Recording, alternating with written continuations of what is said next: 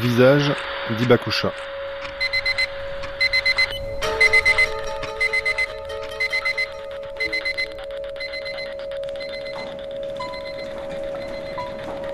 La commémoration du bombardement atomique d'Hiroshima a cette année une signification bien particulière pour les Japonais.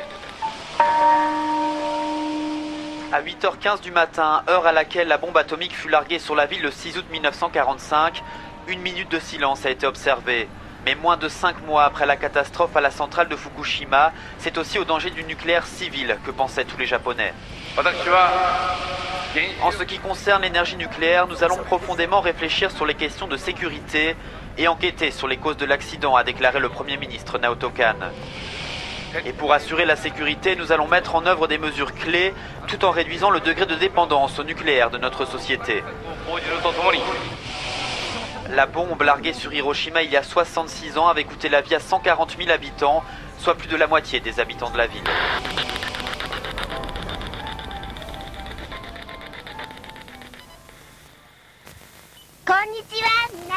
Bonjour à tous. Je m'appelle Petit Pluton. Mon nom vient de plutonium. Enchanté. Pourquoi je me présente C'est parce que j'ai l'impression que beaucoup de gens me considèrent comme un fantôme. Vous n'avez pas une image de moi comme si j'étais quelque chose d'horrible C'est vraiment dommage que l'on m'ait utilisé lors de la Deuxième Guerre mondiale en fabriquant des bombes. Moi, je déteste les guerres. J'aime bien travailler pour la paix. Ce bâtiment, devenu un symbole de paix, est le seul à avoir été conservé pour témoigner de l'époque avant le drame. Les Ibakusha, ces survivants du bombardement atomique, aiment s'y retrouver. Aujourd'hui, ils luttent pour un monde sans nucléaire.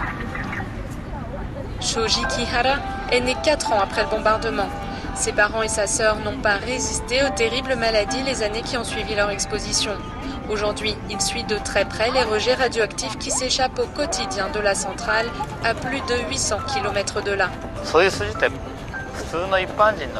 Les chiffres donnés par les autorités sont des centaines de fois plus élevés que la normale. Le gouvernement dit qu'il n'y a pas d'impact immédiat, mais ça va causer des problèmes, et dès maintenant, c'est certain. Je suis scandalisé de ces mensonges.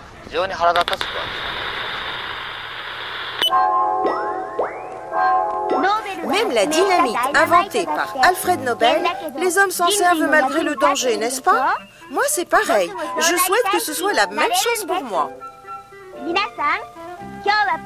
Mesdames et messieurs, merci d'écouter aujourd'hui la véritable histoire du plutonium.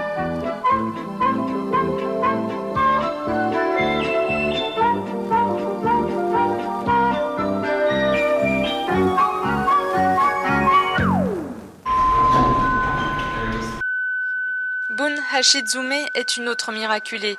Elle avait 14 ans quand elle a été irradiée. Après une vie à lutter contre la maladie et la mort, l'écrivain consacre désormais tout son temps à témoigner. Elle a quitté Tokyo momentanément pour retrouver les lieux de son enfance, devenu un endroit de recueillement et un symbole de paix pour de nombreux visiteurs. J'ai toujours pensé qu'un accident dans une centrale nucléaire se produirait un jour quelque part. Et ça arrive ici. 66 ans ont passé et je subis encore les conséquences des radiations. Ce n'est pas possible de coexister avec le nucléaire, parce qu'on ne peut pas le contrôler.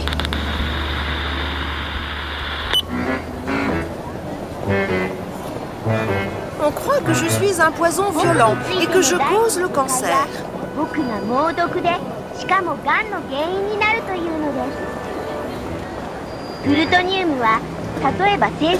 Le plutonium n'est pas un poison dangereux comme le cyanure de potassium qui provoque la mort tout de suite après l'avoir avalé. La raison pour laquelle les gens disent que je suis un poison est à cause de la présence des rayons alpha que je diffuse. Ces rayons alpha sont des radiations, mais que l'on peut arrêter avec une feuille. Une photo pour se souvenir de quel enfer il est revenu. Ce cliché a été pris trois heures seulement après le bombardement ce 6 août 1945. À l'époque, Sunao Tsuboi avait 20 ans. Il sera gravement brûlé et sa vie ne sera par la suite que souffrance et maladie. À plus de 85 ans, il ne pensait pas vivre un deuxième drame nucléaire, civil celui-là, à la centrale de Fukushima. L'accident nucléaire a réveillé une peur profonde. Une terreur qui sommeillait au plus profond de moi.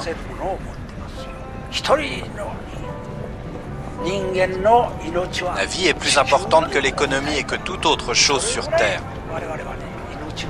Elle est précieuse. Et c'est une bonne occasion de repenser à la question nucléaire. Tout le monde doit y réfléchir.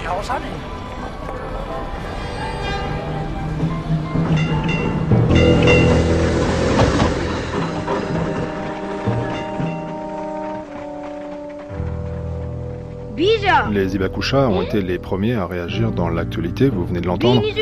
Des réactions empreintes d'émotion, notamment au moment de la commémoration du bombardement d'Hiroshima.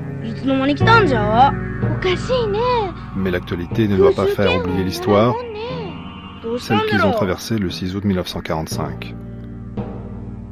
Les vieillards d'aujourd'hui étaient encore des enfants.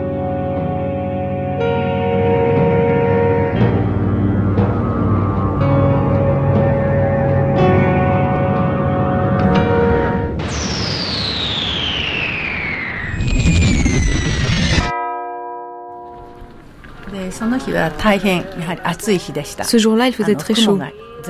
Le ciel était limpide, sans nuages. À cause de la chaleur, nos professeurs nous avaient donné l'ordre de prendre un peu de repos. Et j'étais allée jouer dans le bac à sable avec des amis.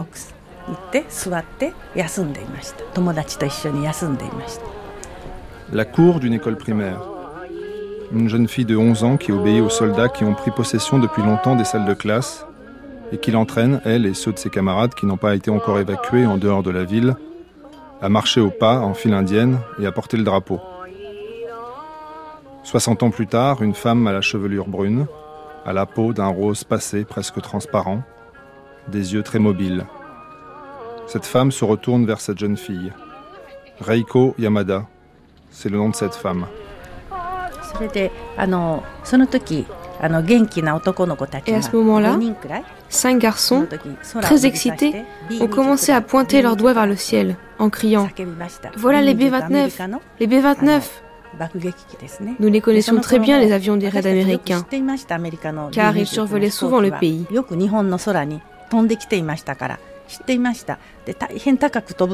Comme ils volaient très haut, aucun tir de la DCA japonaise ne pouvait les atteindre.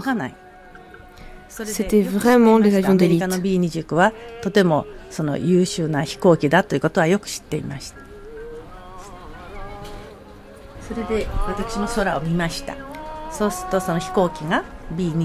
Et moi aussi, j'ai levé les yeux et j'ai vu un avion qui traçait dans le ciel la lettre U. C'était très beau.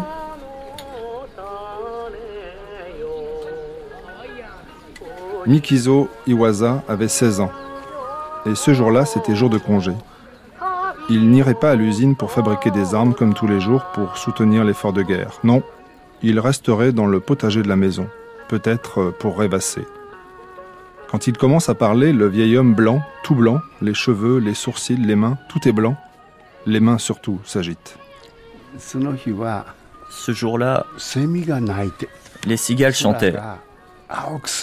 Le ciel était clair et limpide. Il était à peu près 8 heures. Je ne sais plus l'heure car je n'avais pas de montre. Vers 8 heures donc, j'ai entendu, venant du nord, le bruit des avions. Et dans la rue devant chez moi, des enfants ont commencé à crier ⁇ Voilà des avions, voilà des avions !⁇ Une autre école élémentaire, pas dans le même quartier. Un autre enfant, un garçon à la bouille toute ronde. Sa famille restait à la maison. Sa famille au complet, c'est huit personnes. Mais ce jour-là, sous un même toit, il y avait son père, sa mère, sur le point d'accoucher, sa grande sœur et son petit frère.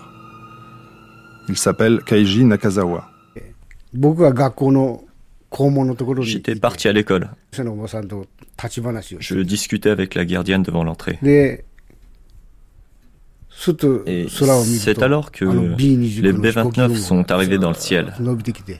Je les ai aperçus, je me suis dit, ce sont des B-29. Kyoko Ishikawa est la sœur aînée de Reiko, vous savez, la jeune fille de 11 ans qui joue dans le bac à sable de son école primaire. Ce jour-là, elle attend son train pour aller Dieu sait où. Les deux sœurs s'apprêtent à traverser la même épreuve, à distance. Cette distance est toujours présente aujourd'hui. Elles n'ont jamais reparlé ensemble de ce moment-là. Mais la sœur aînée, aussi brune que sa cadette, encore plus souriante mais tellement timide, a accepté de nous parler. Elle est sortie de son silence, un silence de 60 ans.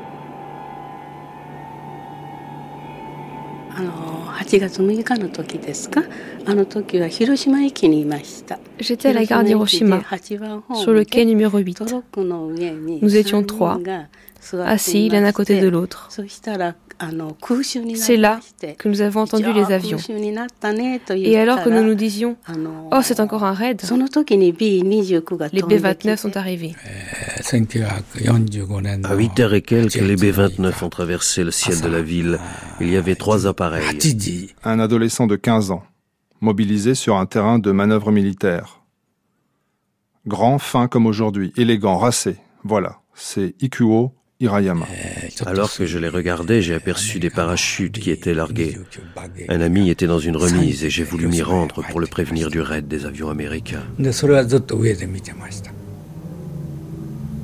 Le visage tourné vers le ciel bleu où progressent les B-29, Reiko, Kyoko, Kaiji, Mikuzo et Ikuo vont bientôt fermer les yeux.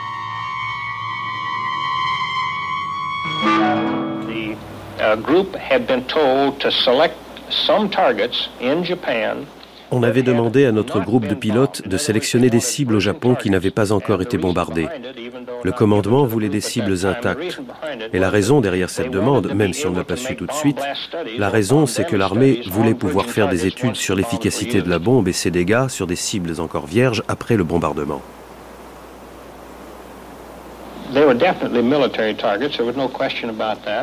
Les deux villes étaient des cibles militaires sans aucun doute. Et elles représentaient presque une expérience, un cas d'école, car elles serviraient plus tard à déterminer les dégâts de la bombe.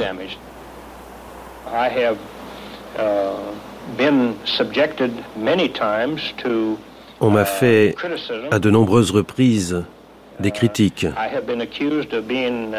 J'ai été accusé d'être fou, drogué, tout ce que vous pouvez imaginer.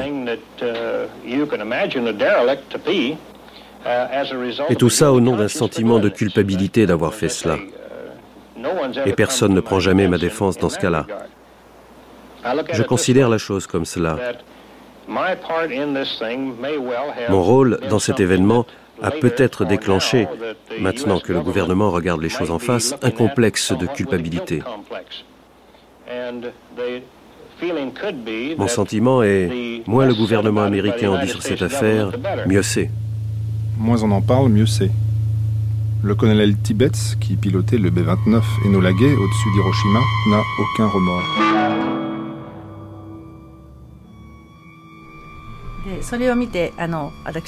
Je contemplais ce beau spectacle et puis, tout d'un coup, je n'ai plus rien vu.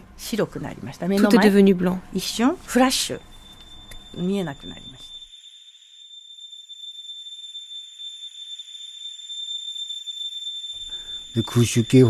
Aucune sirène n'a retenti. Et alors que je discutais avec cette dame et que je m'étonnais de l'absence de sirène, il y eut un grand éclair. C'était tout blanc au centre, puis d'une couleur d'un bleu blanchâtre légèrement argenté. Enfin, la périphérie était rouge-orangé. C'était une énorme boule de feu. Et puis ce fut le noir total. Quand j'ai rouvert les yeux, les murs de l'école étaient tordus. et la femme avec qui j'étais a été projetée du côté des rails du tramway. Elle était toute noire. Ils ont lâché la bombe. Et j'ai été bousculée, projetée sur la voie de chemin de fer.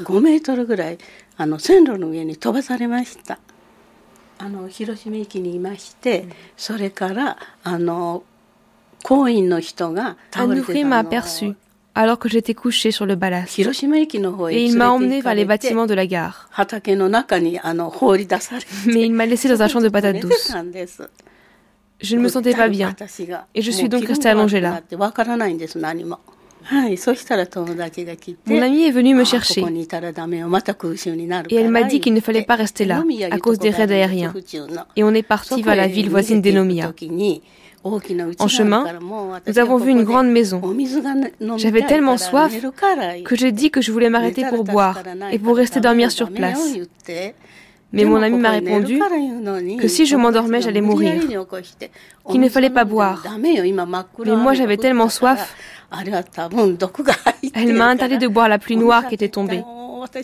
Elle m'a soulevé et quasiment traîné de force vers la ville voisine, où était sa maison.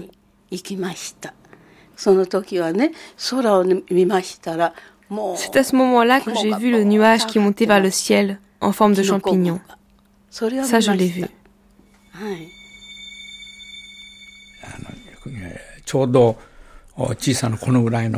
Dans cette remise, il faisait sombre. Et brusquement, j'ai vu une sorte de fumée jaune. Un flash. Un éclair énorme.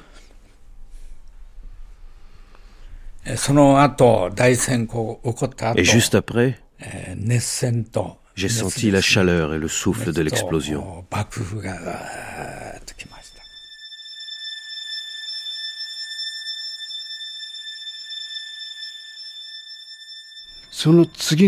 À la seconde suivante, juste après que les enfants aient crié, j'ai eu le sentiment de recevoir un violent coup derrière la tête. Je suis tombé par terre. Je n'entendais plus le chant des cigales. Puis je me suis réfugié dans une piscine. et j'ai attendu que le feu passe. Il n'y avait que là que je pouvais trouver refuge. Et si le sinistre avait gagné aussi cet endroit, j'aurais été piégé avec les 50 autres personnes qui? s'y retrouvaient aussi.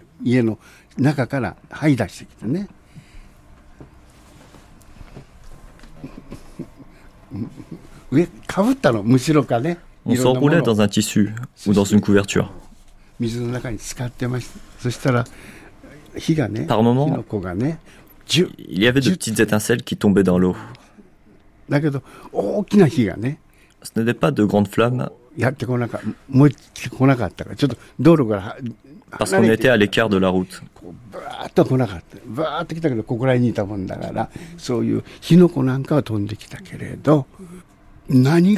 Je ne sais pas ce qui s'est passé, mais en une seconde, la ville a été anéantie. On ne comprenait pas. La ville brûlait et j'ai entendu par moments des explosions. Ça devait être de l'essence. Accompagné du bruit du feu.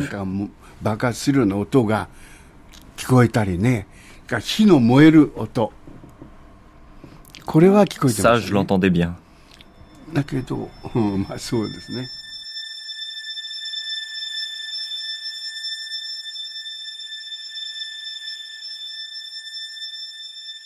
Un flash de lumière au-dessus d'Hiroshima, et la ville est en feu.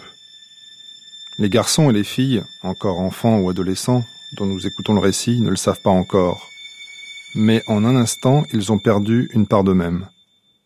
Leur identité, leur innocence. Ils vont devenir, dans le regard des autres, les survivants, les victimes, les ibakusha, ceux qu'on ne veut pas regarder en face, ceux dont le visage dérange.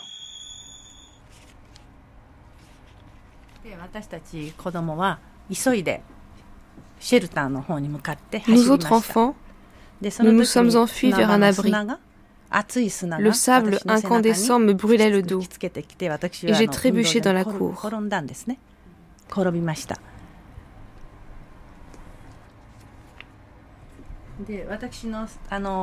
Tauléta, ma vie.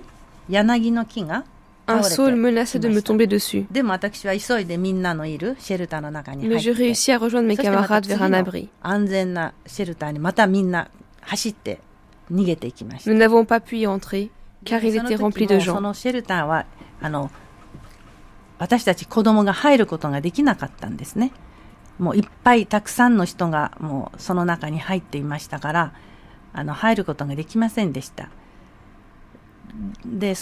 À ce moment-là, le ciel bleu avait déjà disparu, remplacé par un ciel gris, chargé de nuages. Et tout d'un coup, il s'est mis à pleuvoir. Nous étions tous trempés par cette pluie. C'était une pluie noire.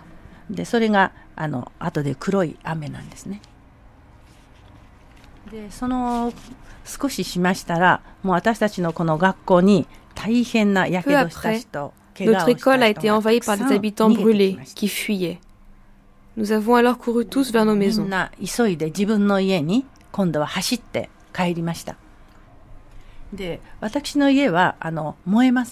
La mienne n'avait pas été détruite, mais les murs étaient éventrés. Il ne restait que le toit et la charpente. Si vous regardez sur cette carte, à 2 km de l'hypocentre, tout a été brûlé et les blessés se sont enfuis vers les collines. Et très vite, notre quartier a été submergé par les survivants. Les rues étaient jonchées de cadavres et on ne pouvait plus avancer.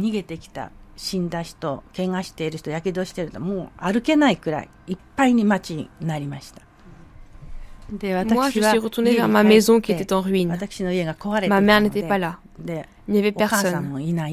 J'ai pleuré en appelant Maman.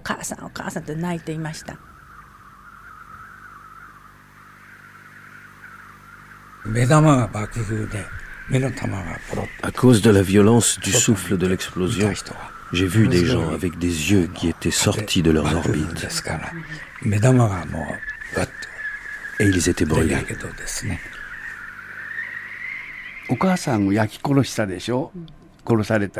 J'ai laissé ma mère mourir et je l'ai abandonnée au feu. Je ne pensais qu'à ça dans ma tête. Et ce jour-là, j'ai passé la nuit sur une colline, près d'une rivière. Et de là, j'apercevais Hiroshima. あの火山の溶岩って、溶岩が流れてね、赤い、燃えてるじゃないですか。ああいうようなね、広島の街が全部火山の溶岩で埋め尽くされてる。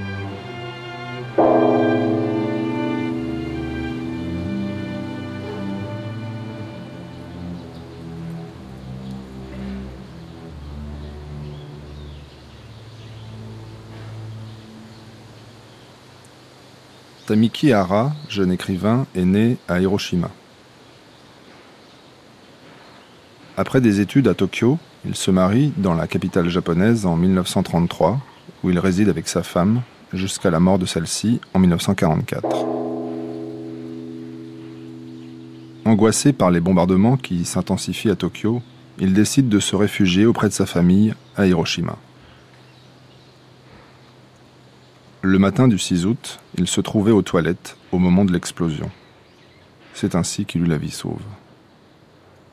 Voici un premier extrait de son récit publié en 1947 et intitulé Fleur d'été.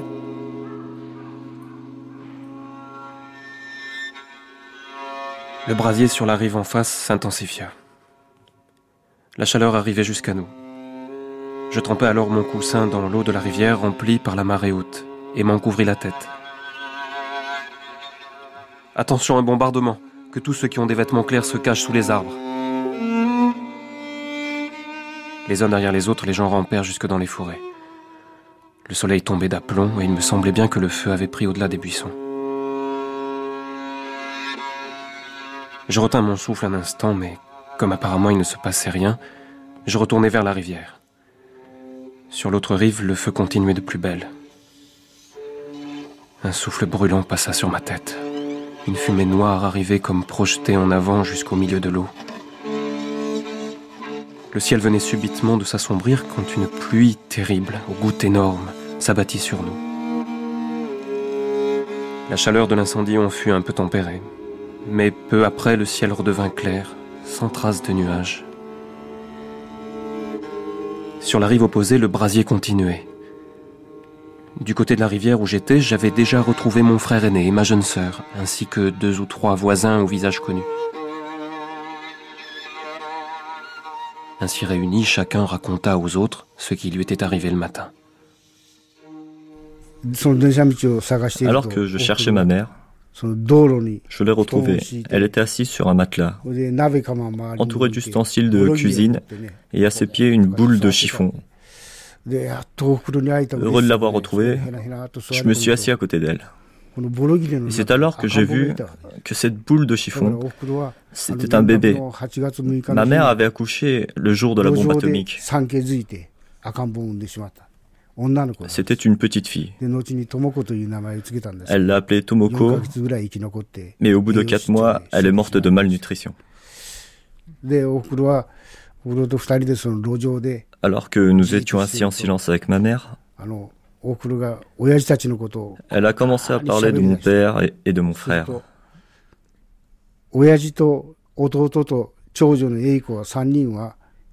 Avec ma sœur, ils étaient dans la maison et se sont retrouvés écrasés sous les décombres. Mon frère se trouvait dans l'entrée, la tête coincée sous un amas de pierres. Ses pieds dépassaient.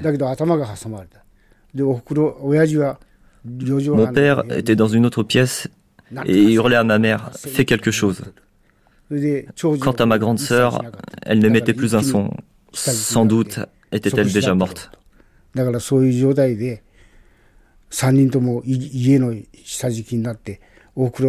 Ma mère avait essayé de les aider. Elle avait tiré sur les jambes de mon frère, mais sa tête restait coincée. Ma mère voulait au moins sauver mon frère.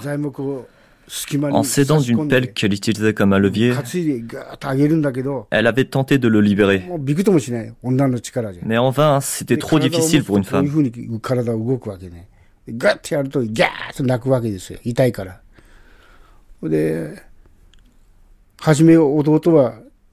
Et au début, il hurlait J'ai mal, j'ai mal.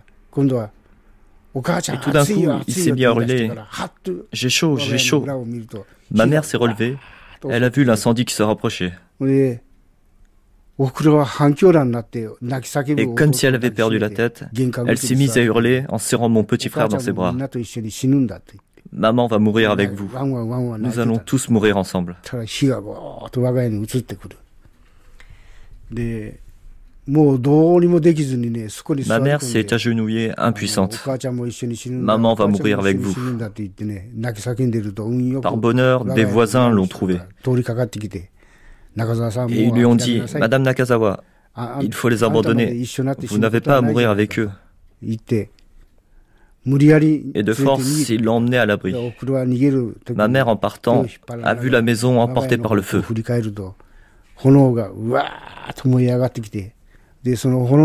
Dans les flammes, elle a entendu la voix de mon petit frère qui répétait Maman, ça brûle, ça brûle. Et celle de mon père qui demandait Fais quelque chose. C'est ainsi que mon père, mon petit frère et ma sœur sont morts dans les décombres de la maison.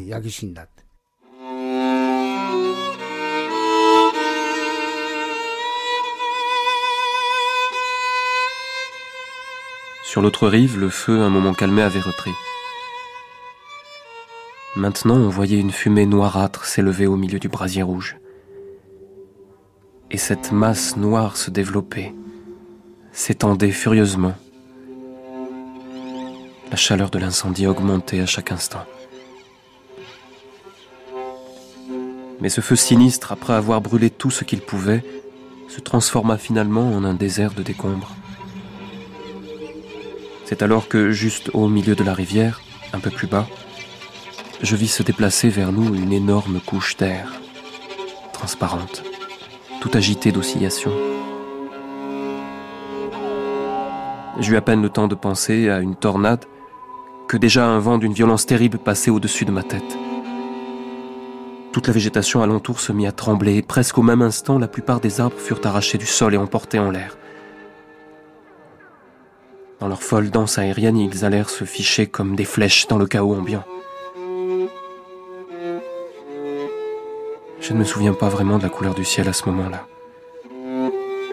Mais je crois qu'il était voilé d'une lumière verte et lugubre, comme dans ce fameux rouleau qui représente l'enfer. Après le passage de la tornade, à la couleur du ciel, on devinait le soir.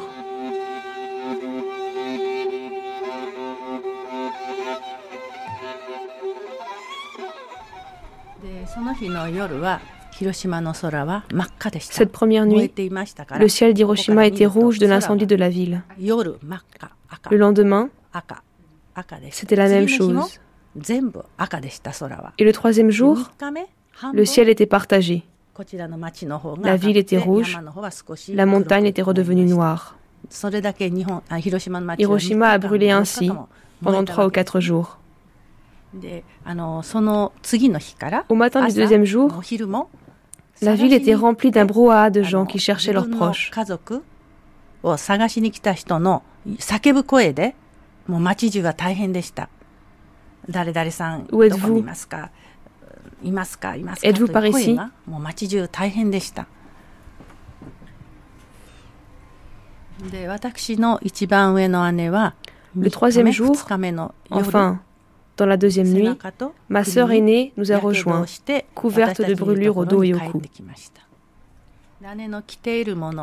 Nous avons enlevé les habits de ma sœur, mais nous n'avions pas de médicaments. Elle ne faisait que pleurer. Ma mère a rapporté un concombre du jardin des voisins et elle l'a coupé en fines rondelles qu'elle a appliquées sur les blessures de ma sœur. Mais à cause de la chaleur, le concombre pourrissait et les mouches venaient donc volter sur son corps. Plus elle souffrait, plus elle pleurait. Nous avons essayé d'éloigner les mouches avec un éventail.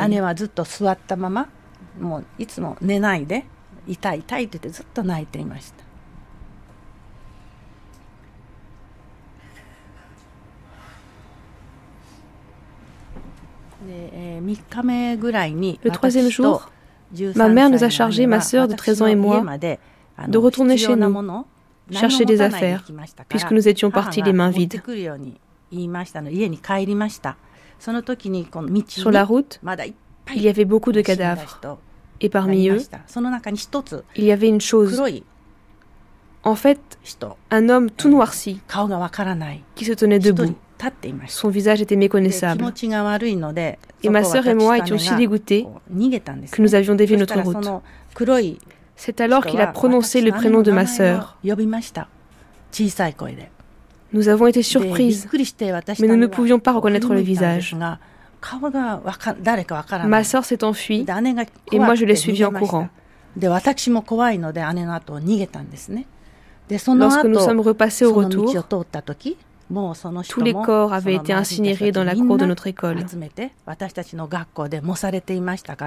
Jusqu'à aujourd'hui, ma sœur et moi, nous gardons le souvenir de cet homme que nous n'avons pas écouté alors qu'il nous demandait de l'aide.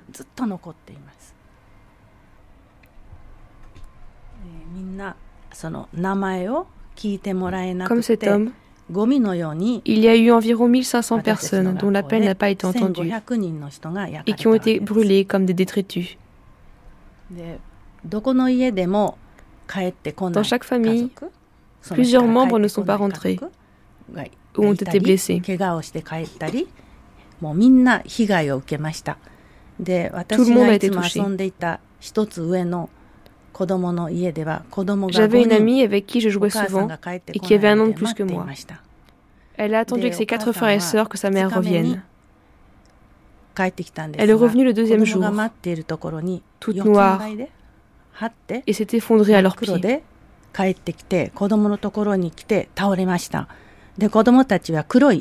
Au départ, ils ont cru que c'était un chien noir, mais en regardant mieux, ils se sont aperçus que c'était leur mère. Ils ont ramassé du bois et l'ont incinéré dans leur jardin.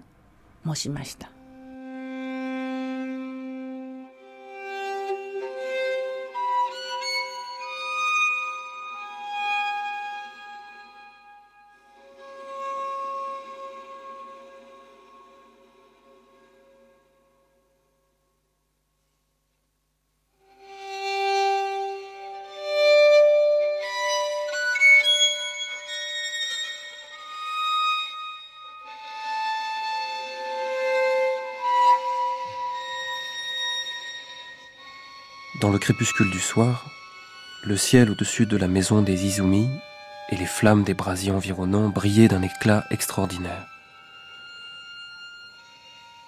Sur la grève, des gens avaient fait du feu avec des bouts de bois et préparé de quoi dîner.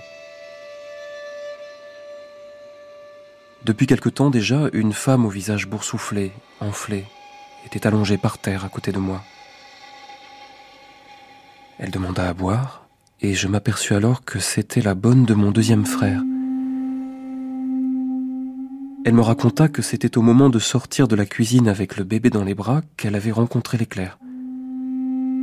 Elle avait été brûlée au visage, à la poitrine et à une main. Elle s'était enfuie la première, avant mon frère et sa femme, en emmenant avec elle la petite fille et le bébé. Sur le pont, elle avait perdu la petite fille. Et elle était arrivée là où nous étions, au bord de la rivière, avec seulement le bébé dans ses bras. Tout d'abord, elle s'était protégée d'une main, voulant arrêter l'éclair qui l'avait frappée en plein visage. Et maintenant, cette main la faisait horriblement souffrir. C'était comme si on était en train de la lui arracher.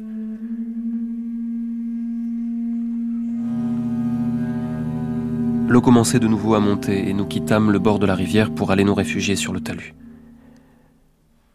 La nuit était tout à fait tombée. On pouvait entendre ici et là des voix affolées réclamer de l'eau. L'agitation bruyante et incessante des gens restés sur le bord allait croissant. En haut sur le talus, il y avait du vent, et il y faisait trop frais pour dormir. En face, on voyait le parc Nijitsu, maintenant plongé dans la nuit et on distinguait à peine la silhouette de ces arbres brisés. Mes frères s'allongèrent dans un creux de terrain.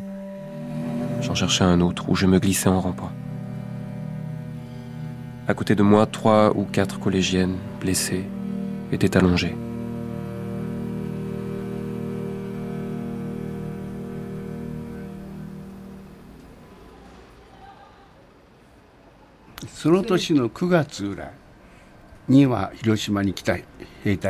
Fin septembre 1945, les premiers Américains sont arrivés à Hiroshima.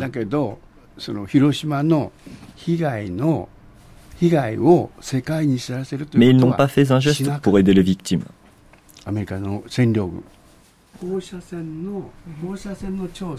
Ils ont pris les mesures des radiations, mais en aucun cas n'ont soigné les personnes irradiées. そういうあのどういう被害であったというようなことはしなかった。あのアメリカは1948年アメリカ1948 Les Américains ont fondé la Commission pour les victimes de la bombe atomique, la BCC. Et ils ont procédé à des analyses médicales sur les Hibakusha. Tous les résultats de cette enquête ont été emportés aux États-Unis.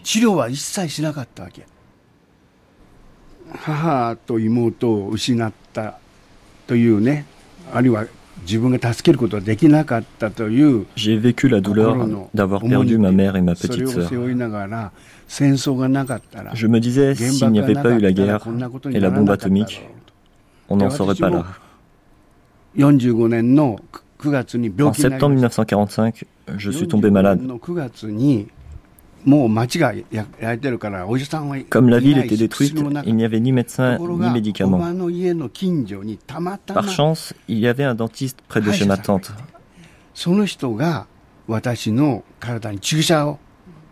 Il m'a fait cinq ou six piqûres. Et c'est grâce à cela que j'ai pu être sauvé.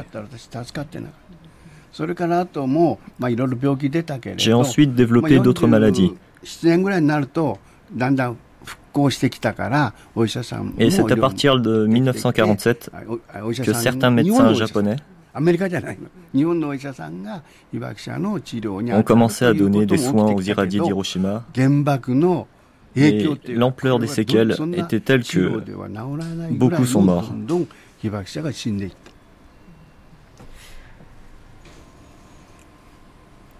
De 1947 à 1953, je suis allé à l'école et j'ai été diplômé de l'université. Pendant cette période-là, j'ai pu discuter de tout ça avec mes professeurs et des amis.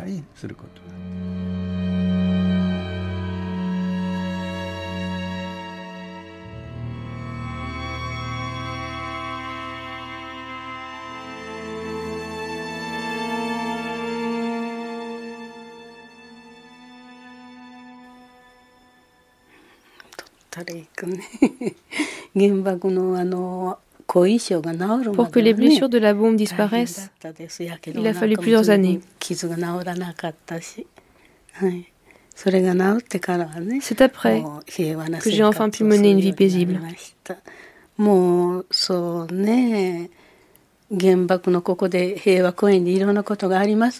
C'est seulement depuis dix ans que je peux aller aux manifestations dans le parc de la paix.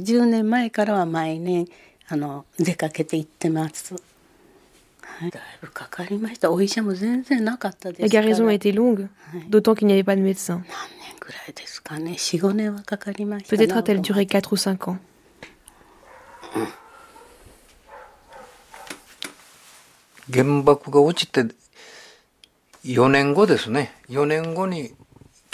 Je me suis marié en novembre 1949, cinq ans après la bombe atomique.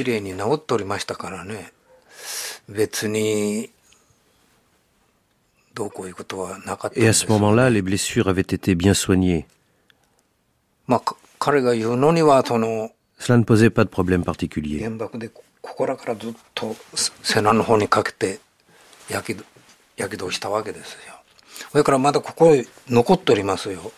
Mais elle a été brûlée au dos et il lui reste encore des cicatrices à cet endroit.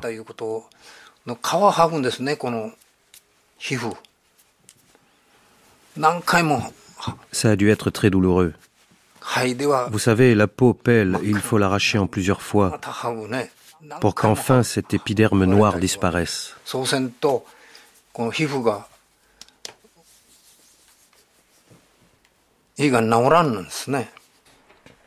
Surtout, nous avons craint qu'un enfant naisse avec les séquelles de la maladie atomique.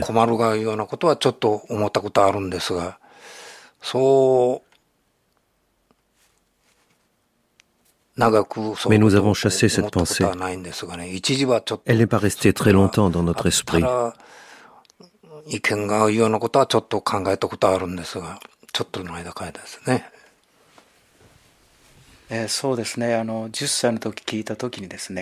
À 10 ans, quand ma mère m'a raconté ce qui lui était arrivé, j'ai eu un petit choc. Vous savez, tout près, il y a le parc de la paix, mais j'étais incapable d'y aller. Or, à cette époque-là, mon école a organisé une visite sur place. J'y suis donc allé une fois et je n'y suis jamais retourné. À Hiroshima, il y a beaucoup d'ibakusha, donc beaucoup d'enfants ont des parents qui sont des victimes des radiations. Mais en ce qui me concerne, je n'en ai pas beaucoup parlé.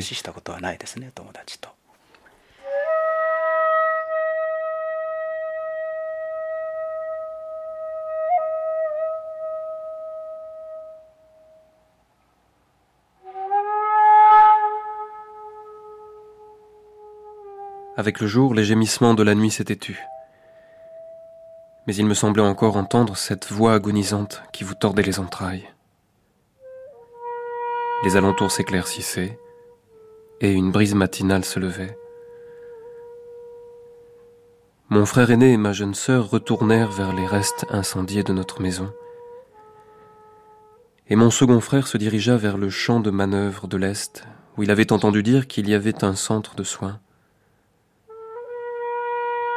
Moi-même, je me préparais à y aller, quand un soldat qui était à côté de moi me demanda s'il pouvait m'accompagner. Il devait être gravement blessé, ce grand soldat, qui, même accroché à mon épaule, avançait peureusement, un pied après l'autre, comme s'il transportait quelque chose de très fragile. Et sous nos pieds, des débris, des cadavres fumaient encore. C'était atroce. Au pont Tokiwa, le soldat, à bout de force, me dit de l'abandonner. Il ne pouvait plus avancer. Je le laissai donc et poursuivis mon chemin en direction du parc Nijitsu. Ici et là restaient quelques maisons, détruites bien sûr, mais qui avaient échappé à l'incendie. Partout cependant, l'éclair avait marqué son passage de son seau.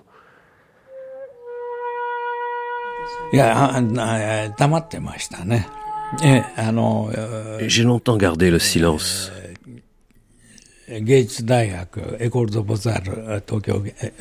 Je suis entré à l'école des beaux-arts de Tokyo, puis j'en suis sorti. Je suis devenu assistant, puis professeur. Ensuite, j'ai commencé la peinture. Mais au départ, je n'ai bien sûr rien dit sur mon état, sinon j'aurais dû m'arrêter tout de suite.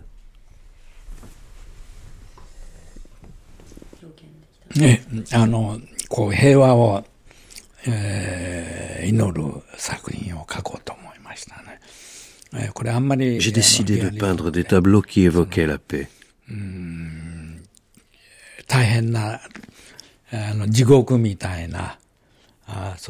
J'ai dépassé le réalisme lié à l'enfer que j'ai vécu pour espérer la paix. C'est avec ce sentiment-là que je peins.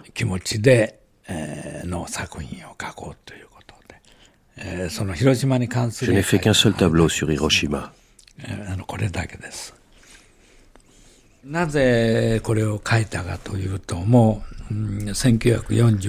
Pourquoi est-ce que j'ai peint cette toile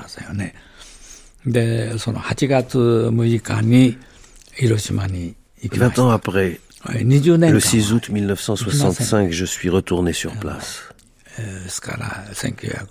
Pendant 20 ans, je n'y étais pas allé. Je n'en avais pas envie.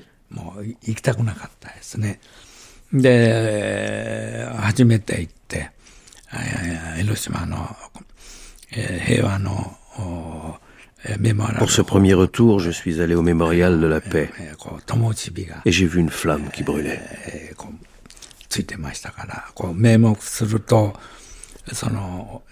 Lorsque j'ai fermé les yeux, cette flamme m'est restée en image.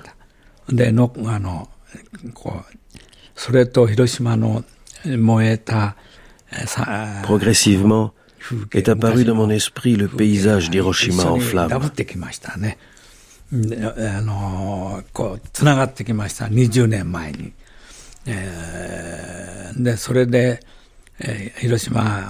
Je suis retourné 20 ans en arrière. Aujourd'hui, Hiroshima ressurgit de ses cendres, tel le phénix ressuscité. C'est dans cet esprit que j'ai peint ce tableau. Hiroshima a brûlé et a ressuscité. Cette résurrection est aussi la survie des sentiments des disparus.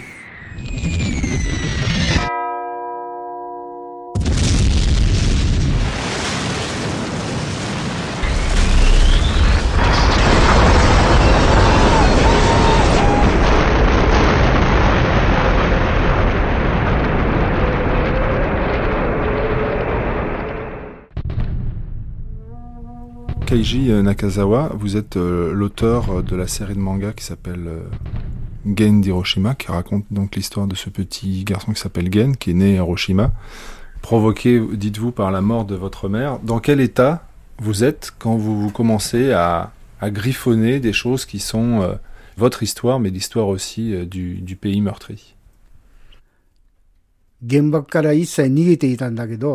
J'ai fui la bombe atomique pendant des années. Mais lorsque ma mère est morte et que même ses os ont disparu,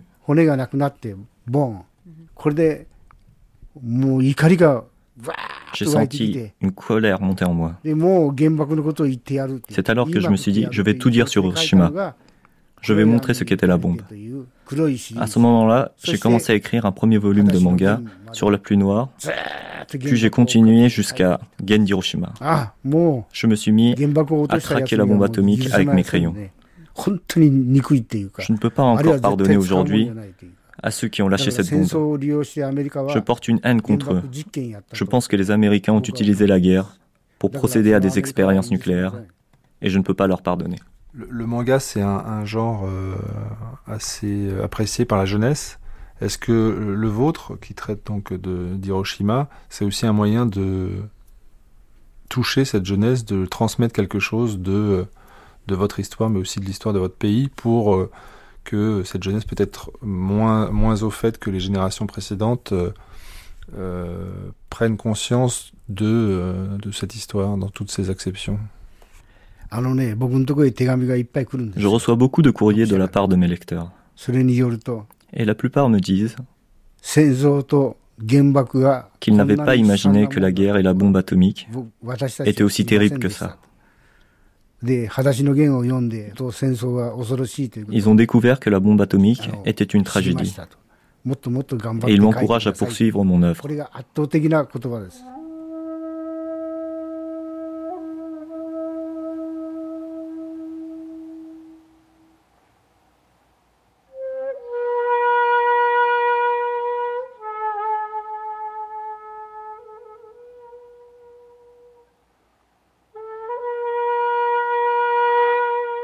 Notre voiture prit la direction du temple Kokutaiji, passa le pont Sumiyoshi, puis se dirigea vers Koi. Je pus ainsi avoir une vue assez complète de ce qui avait brûlé dans le centre de la ville. Dans le vide argenté qui s'étendait sous le soleil brûlant et aveuglant, il y avait une route, une rivière, un pont, et ici et là des corps boursouflés les chairs à vif.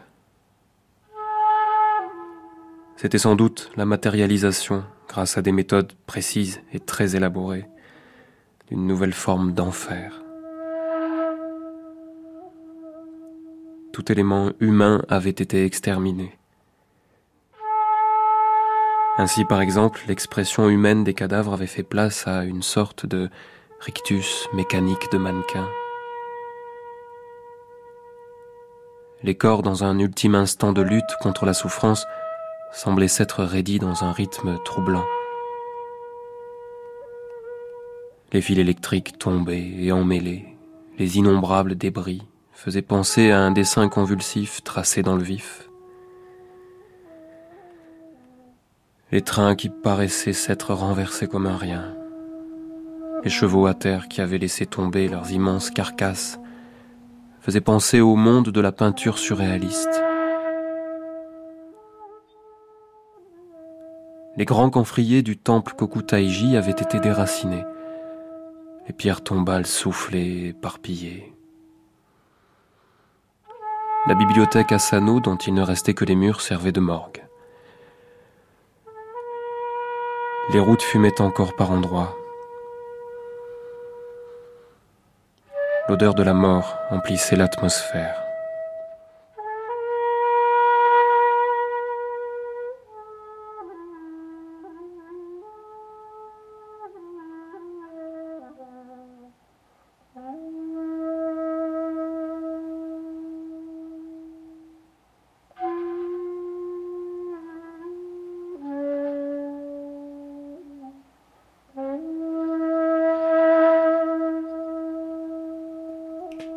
Êtes en, âge d'avoir des enfants. Euh, qu'est-ce que vous transmettez ou qu'est-ce que vous racontez maintenant que vous savez tout ça, que vous avez un peu de recul, aux nouvelles générations euh, de cette tragédie d'Hiroshima? Je n'aborde pas souvent le sujet.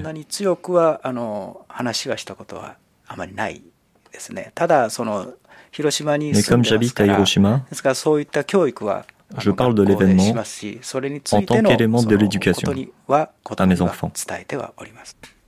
Tous les 6 août, euh, il y a les commémorations officielles sur euh, l'esplanade devant le musée, mais est-ce que vous pensez que le Japon en fait assez par rapport justement à la mémoire, euh, par rapport au passé et par rapport aux paroles des Ibakusha?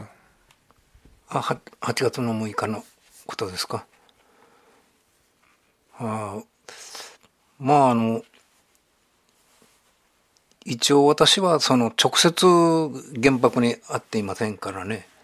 あの Le 6 août 1945, je n'étais pas à Hiroshima. Mais de temps en temps, Je me rends au parc de la paix.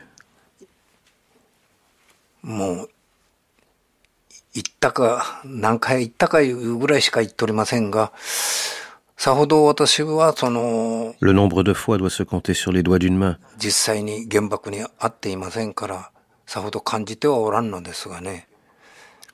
En fait, je ne peux pas sentir profondément le drame parce que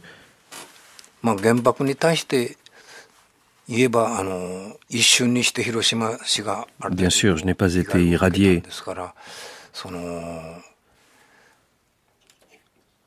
À Hiroshima, tout a été détruit en une seconde. Et je ne veux plus que cela se reproduise.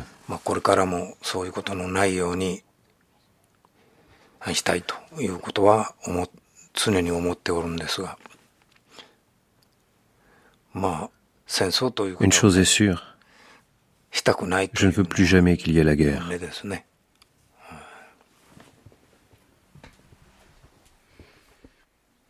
Et vous, madame, le 6 août, le jour où euh, sont commémorées euh, les victimes de la bombe atomique, est-ce que ça réveille quelque chose en vous ce jour-là?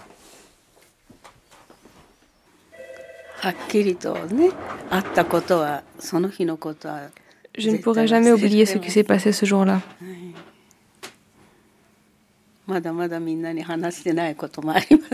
Dans tous ces détails, je ne l'oublierai jamais. Il y a d'ailleurs beaucoup de choses que je n'ai pas encore dites. Jamais je n'oublierai.